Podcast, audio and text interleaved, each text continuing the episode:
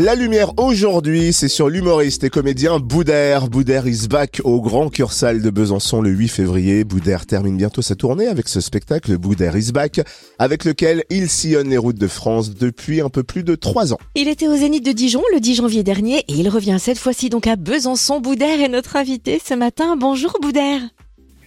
Bonjour à tous, bonjour, bonjour, chers auditeurs, chers auditrices. J'ai un peu envie de dire, si tu ne viens pas à Boudère, Boudère ira à toi. Je dis ça parce que c'est quand même euh, ta quatrième date dans notre région depuis le début de la tournée. Qu'est-ce qui te plaît tant en Bourgogne-Franche-Comté, nos spécialités culinaires ou nos grands crus? Entre autres, entre autres.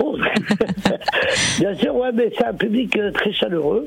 Moi, je j'ai la chance, et puis j'avais fait exprès aussi, hein, d'écrire un spectacle qui est universel, qui est familial, qui parle à tout le monde, qui ne soit pas ni communautaire ni vulgaire. Et grâce, euh, grâce à cette écriture et grâce à ce spectacle, à ce spectacle, je sillonne la France et je vais dans tous les endroits de la France. Je, je refuse aucune date depuis le début de cette aventure. Là, on est un peu sur la fin. Ça fait trois ans et demi que je tourne avec ce, spectacle-là. Et je vais de, village en ville, en grande ville. Et donc voilà, c'est un vrai, euh, c'est un vrai bonheur de venir jouer, voir les gens. Quand le rideau s'ouvre, je vois que les gens sont très contents que je sois chez eux. Et pourquoi avoir choisi comme décor du spectacle ta chambre d'enfant? Parce que tout part de là, tout part de ma chambre d'enfant.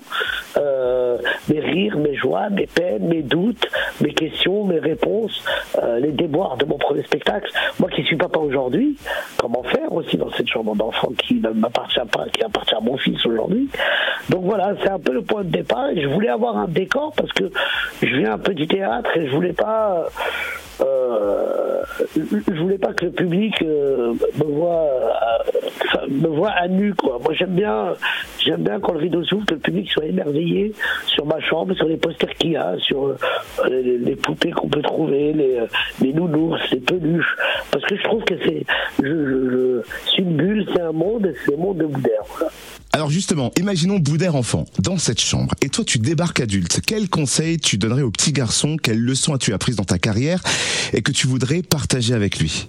Bah, c'est de lui dire de continuer, de jamais rien lâcher, que la vie est faite d'obstacles, c'est ce qui fait que c'est ce qui fait la beauté de la vie, et euh, toujours les franchir avec positivité, de toujours euh, dans le truc pas bien trouver le truc bien, en tirer la bonne leçon.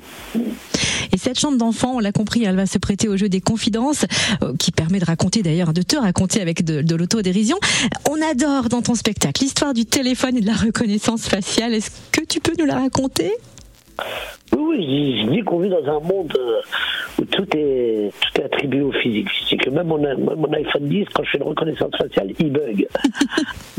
Donc voilà, je raconte un peu tout ça avec beaucoup, beaucoup d'humour, parce que depuis que je suis petit, moi, je, ça a été mon arme de destruction massive, ça a été l'humour.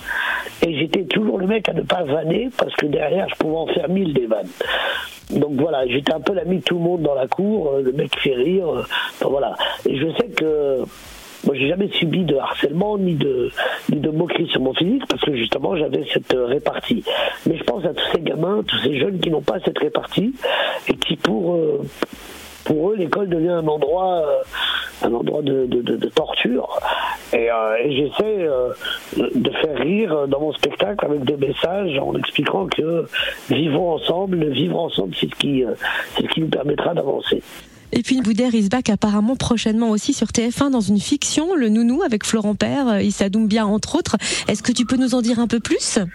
Oui, oui, c'est l'histoire de, de, enfin Samir, qui devient nounou dans une famille et qui doit garder des enfants. Et ça ça se passe pas comme, euh, comme, comme, ce qui est prévu. Donc, euh, c'est aussi pareil, hein, toujours dans la même lignée, le vivre ensemble et un film, un téléfilm téléfilm familial sur TF1.